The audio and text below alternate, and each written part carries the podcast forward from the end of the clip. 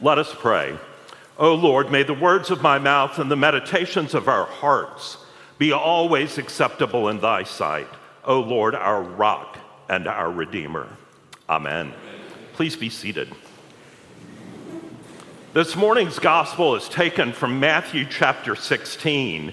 And Matthew 16 is a really interesting chapter because if you go back to uh, the parts that precede this, it gives us some very important context for what is going on in this morning's passage.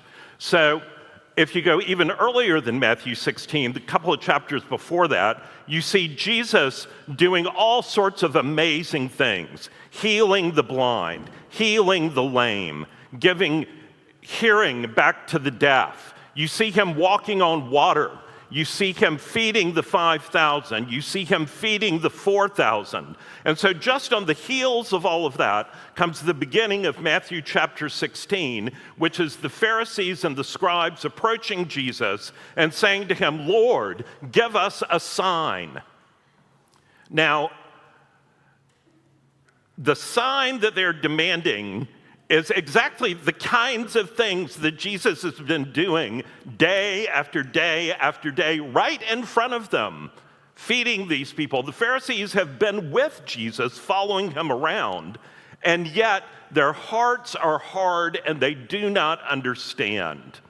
And so many of us, I think, are able to look at the Pharisees and say, Well, I would never have done that.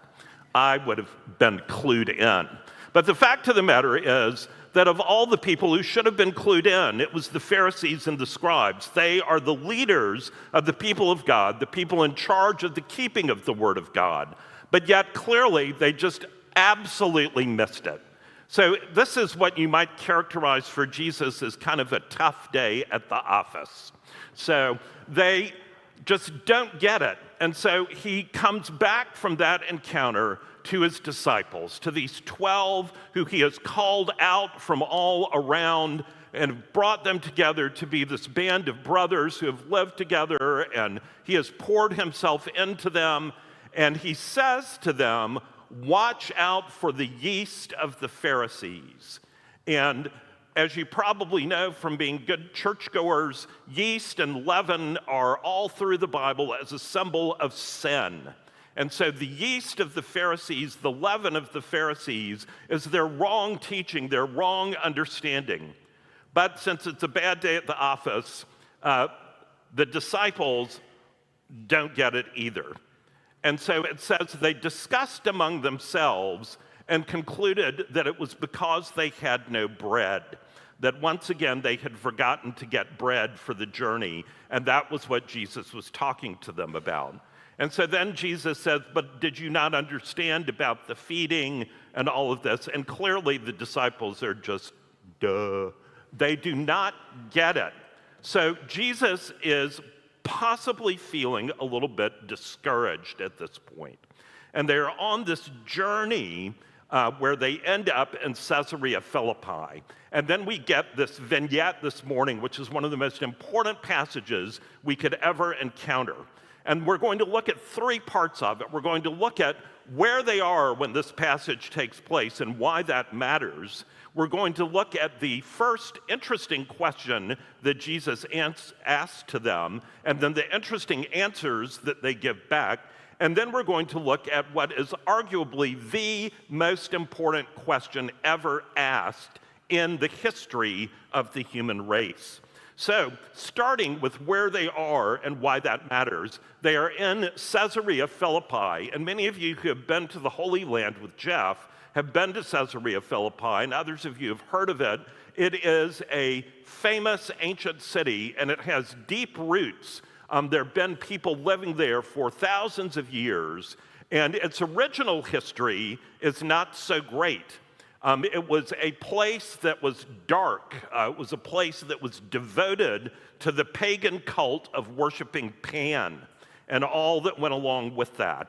And so there's a spiritual darkness there. But coming along about 20 BC, um, the Emperor Caesar Augustus took this area and made it a present uh, to King Herod. And Herod built up the city uh, in honor of the Emperor Caesar Augustus in the way that the, only the Romans could do, littered it with temples, big colonnades, big public buildings, all of them focused on the cult of the emperor, worshiping the emperor as a god. And when Herod died, Philip, the tetrarch, King Philip, made Caesarea Philippi his administrative capital and built on this legacy that had been given him from Herod and Caesar Augustus. And it became a place focused on the worship of Caesar Augustus, on the worship of the power of the Roman Empire, the greatest empire that had ever been. It was a place filled with political patronage and intrigue, and a place full of revelry in all things worldly. So you could say that the people in Caesarea Philippi were looking for answers in all the wrong places. They were looking at worldly advancement and wealth. They were looking at position, how they could get ahead. They were looking at the political power of the Roman Empire and the idea that the government will save us and that worldly power is all that matters. And there's a backdrop to all of this of worldly paganism and a spiritual view that is not committed to God. So, in some ways, you could say Caesarea Philippi is not unlike our culture today. People looking for spiritual answers, but in all the wrong places. People becoming obsessed with what is going on in the government and the political world and thinking that that is where the solutions to all of the problems that cause crisis after crisis uh, is going to be found. But Jesus, coming into Caesarea Philippi, takes a different tack. He refocuses the conversation and he first asks them an interesting question that has some interesting answers. And that first question is Who do people say that the Son of Man is? And this is an interesting question on several levels. First, because uh, it is uh, not very threatening, it's a third person question. What are those people, those people out there, uh, the proverbial man and woman in the street, who do they say, what are they saying, what's the word on the street about the Son of Man? And the interesting thing about that is that the Son of Man is a title that for Jewish people had a lot of resonance, but it made different sense to different people based on their background. For some people, the Son of Man meant Jesus. They had come to encounter Jesus and they knew he was the Messiah, the Son of God. But Son of Man is a term that comes from the Old Testament, the book of Daniel, and it was also a term that was in favor for the people who were looking for a Messiah who was a military ruler and king, who would come in and would beat up on the Romans and throw them out and restore the kingdom of Israel to the power and glory and prestige that it had in the days of King David. And there were people in both these camps uh, who were around uh, Jesus' followers. So the interesting thing is that when you look at this question about who do people say that I am, it's basically this whole idea of what's the word on the street, what are people saying, what's in casual conversation, uh, it is low risk. And the answers that come back are the conventional wisdom of the day. So the answers that come back are some people say Elijah, some people say John the Baptist, some say Jeremiah or one of the prophets. Uh, all of those are good answers, and Jeremiah and Elijah and the prophets are certainly people to be commended, but they have one thing in common they're all dead. All of those people are dead. Their ministry is over. They are no longer impacting the world. And so they are uh, people who it's nice to be associated with, but not people that are going to do anything now to change the course of history. And the interesting thing about this is that these people all served God. They were all people who died after serving God. And so many of these answers are seeing Jesus as just another religious figure, another teacher in this long line of people that has come before. But none of their answers that are coming from these people on the street are coming from independent inquiry or research. And the problem with that is that conventional wisdom is defined as what other people are saying. It's what people think is the case, um, but it's not based on any examination or inquiry of the evidence. They've just accepted it from other people. And what that means is that you are very apt to be led astray by what other people are thinking. So basically, these crowds of the disciples are quoting are saying this Jesus, he's a great guy. He's a great and wise teacher. Clearly, he had a special connection with God. He's kind of like one of those prophets of old. And isn't that nice? And interestingly, that is not far off from how the general public thinks about Jesus today, 2,000 years later. They think Jesus was a wise teacher. He was a nice guy. He probably even had some kind of special connection with God. It's like that old Doobie Brothers song Jesus is just all right with me. Do, do, do, do, do, do, do, do. And then forget and go on to whatever the next topic of conversation is. Jesus doesn't really matter. It's interesting. It was nice that he was around, uh, but he doesn't make any difference to me. And the interesting thing is that although people may dislike Christians, uh, they may dislike the church and think it's a terrible institution, uh, they may be aggressive in their atheism, most people don't really dislike Jesus uh, or at least the idea of Jesus they have in their heads. He's just irrelevant to them and their daily lives. So that brings us to the third and most important point, which is the most important question ever. Because right after Jesus has asked them, Who do people say that I am? And they've given back all these answers, which are right, they're reporting accurately. Jesus dramatically shifts the scene and focuses in and looks them in the eye and says, But who do you say that I am? And that is altogether a different matter. You, not others, not cheap talk. What is the conviction of your heart? And who do you say that I am Jesus right in front of you, speaking to you, not some idea or philosophical construct or feeling, but the living incarnate Jesus right in front of you. And that is the kind of question that demands an answer where you search your heart and where you think carefully. But the problem for most of us, even those of us who are Christians in our culture today, is that we have bought into that idea of moderation in all things. So we want to have a moderate response to that question. Uh, we want to very often say, yes, Jesus was a good teacher, he gave good advice, and he loved everybody. Kind of like Paddington Bear. But that kind of Jesus does not threaten the status quo. And I love the way that the great Anglican evangelical scholar John Stott put it.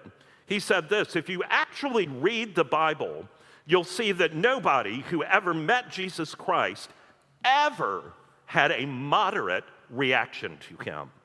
There are only three reactions to Jesus in the Bible. They either hated him and wanted to kill him, they were afraid of him and wanted to run away and get out of his presence, or they were absolutely smitten with him and wanted to leave every other part of their life and follow him with all of their heart, giving their whole lives to him. The question, Who do you say that I am? and how each person answers it must be the starting point for understanding not just about our eternal life and salvation, but really about why we are here what is the purpose and meaning of this life? Because if Jesus is who he said he is, if he is the incarnate Son of God, pre existing before everything else, co eternal with God, the eternal Word that created everything in this earth, then being in relationship with Him and knowing who He is changes everything about the way we live our life. And part of the problem, if you are like me, is it is all too easy to forget how central Jesus is to everything. It is so easy to slip into moderation.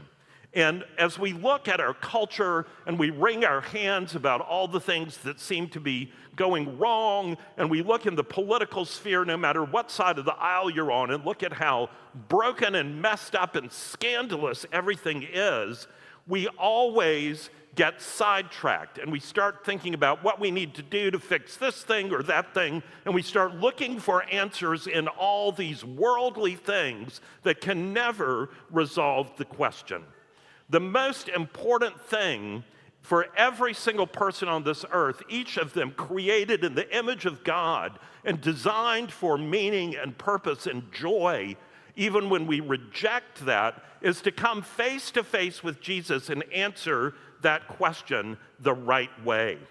The question is not how do you feel about Jesus, or do you like the Christian faith, or do you like the tenets of every doctrine, or do you think that Christianity will help you self actualize? Does it go along with your feelings and make you feel fulfilled? Um, or that you want to oppose it because it doesn't agree with the secular creeds you've embraced? None of those things make any difference because if Jesus is who he said he is, it absolutely changes everything. The most important thing is to look Jesus in the eye, pray, look at the evidence of what he says about himself in the scriptures, to study the evidence about his life, and then to reach the conclusion uh, that he is the incarnate Son of God. But the problem is that we so often get lulled into moderation. And there's a great quotation from C.S. Lewis where he says, Christianity, if false, is of no importance. Christianity, if true, is of ultimate importance. The one thing that Christianity cannot be is moderately important. But I would suggest to you that many of us, including me, a lot of times as we live our lives, we live as if it's moderately important. It's important, it's up there with our tennis game and garden club and doing our housework and bringing up our children and going to work, but it's kind of co equal with all those things. But that is not the position that Jesus wants to occupy, and it is not the position that God sent him to this earth for. He sent him to be the Lord and Savior of all mankind. As Peter said, the Son of the living God who demands that we follow him. As many of you know, we were recently on vacation during the month of August, and one of the highlights of all of our travels was going to Bamberg. Now, you may think, get a life. no offense if you're from Bamberg, South Carolina, but Bamberg is not usually a place high on people's lists that they're uh, on their bucket list of vacation places to go. But no, we were not in Bamberg, South Carolina. We were in Bamberg, Germany, which is in Bavaria, and it's one of the most beautiful cities in Europe. And that particular city is known as the Rome of Germany because it is an ancient city built on seven beautiful hills surrounding the intersection of several rivers that come together right in the heart of the historic district. It is spectacularly beautiful, full of tourists, but lovely anyway. And as you walk around Bamberg, your eye is continually drawn in one direction because out of those seven hills that the city is constructed upon, your eye is drawn to that highest hill. And on the highest hill of Bamberg is the cathedral. And it is a very vertical, high cathedral so that you cannot help but look at it. And when we finally climbed up the hill and went into the cathedral, which is over a thousand years old and absolutely enormous, the center aisle is probably three times as long as the one of St. Philip's. as you walk up to it, and it's a Catholic cathedral, as you walk up the aisle toward the altar, there's something very unusual. And the thing that's unusual is that right at the first step that goes up to the altar, there's this giant case. And in the case is a very large Bible. And the Bible is open to a particular page, and it's bracketed with metal clips, so you can see it was very intentionally open to this page. And as I looked at it and saw that there was a passage in the middle highlighted, I thought, this is really great. They are putting the Word of God front and center here in this church where there are hundreds, if not thousands, of tourists every single day. And so I was about to walk away when my friend Quintus from South Africa, who I'd met on this trip, was looking at the book and saying to me, This is truly extraordinary. And I said, Well, yes, it is. How great that here in this Catholic church there is this big Bible right in the middle drawing your attention. And he said, No, no, no, that's not what I was talking about. I was talking about what the passage says. And I said, Well, I don't know what the passage says because it's a German Bible and I don't speak German. And being from South Africa, he did know German. And he read it to me, and it was Matthew 16, 13 through 20, our passage for this morning, with the center part highlighted Who do you say that I am? And I commend that church for putting that most important question right in front of everybody. But it made me think what if you don't speak the language? If you don't speak the language, you can walk right by the evidence every day and you can think that's nice, but it never will engage your heart. And so that brings me in closing to two calls that I think this passage makes on our life. The first is to understand that so many people in our culture don't speak the language. It's like walking by a book in German. They don't know, they don't know that Jesus is even a question to be thought about. They know something about Jesus. They might think he's a teacher or a liberator or somebody who's loving, but they mostly just think of him as another advice giver, like Dear Abby or something like that, who's largely irrelevant. And many of them have actually been taught that Jesus doesn't matter, that he's just another in these long line of pe- people, um, not much different from any other advice guru. But for us, who know the truth, we have a responsibility to reach out to those people, to invite them to come and see, to live our lives in such a way that they see that in a culture where there's despair, we still have joy, to bring them into our parish family and let them see that there's love and belonging and community that can happen to bring them where they can see the glory of worshiping God in spirit and in truth, and to help them understand that Jesus, who they thought was irrelevant, is actually the most important thing, the most important person in the world that they could ever hope to encounter. But the second question and the more uncomfortable one for us this morning, for each of you sitting in the pews who got up this morning and put on what might be uncomfortable clothes and walked out into a wet blanket of humidity and struggled to find parking so you could come sit in this pew. The question is who do you say that Jesus is? Even if you've been sitting in the same pew that your grandparents sat in, that is no guarantee that you have not fallen in with the conventional wisdom. Who do you say that Jesus is? It is the most important question for every man, every woman, every student, every boy, every girl to answer because on that question hinges not just your eternal life, but the way that you live in this world, understanding what you are here for, why God made you, what you have been brought to Charleston to do. All of these things hinge on answering that question. It is so much more than Jesus is just all right with me. The great thing is that as Jesus looks into your eyes and asks you that question, he doesn't see the good church person front that all of us like to put on. He looks in and sees your insecurities and your fears, your pride, the things that you are ashamed of that you would just die if anyone else knew. He sees all of those things, and yet he loves you more than anyone that you have ever encountered and desires to bring you to himself to live with him forever. And in the midst of that love for him, he wants to give you back your life, not in a way that is full of anxiety and stress, but in a way that is full of joy and meaning and purpose. My friends, we're going to sing this hymn at the end today that is a great frame to the hymn we started with. The church's one foundation is Jesus Christ, her Lord. The one foundation of your life should be Jesus Christ. And at the end of the service today, we are going to take our cue from Peter and sing, Stand up, stand up for Jesus. Standing up for Jesus is not a moderate thing to do.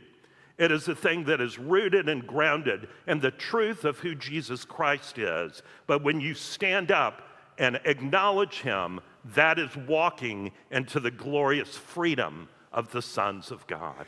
Let us pray.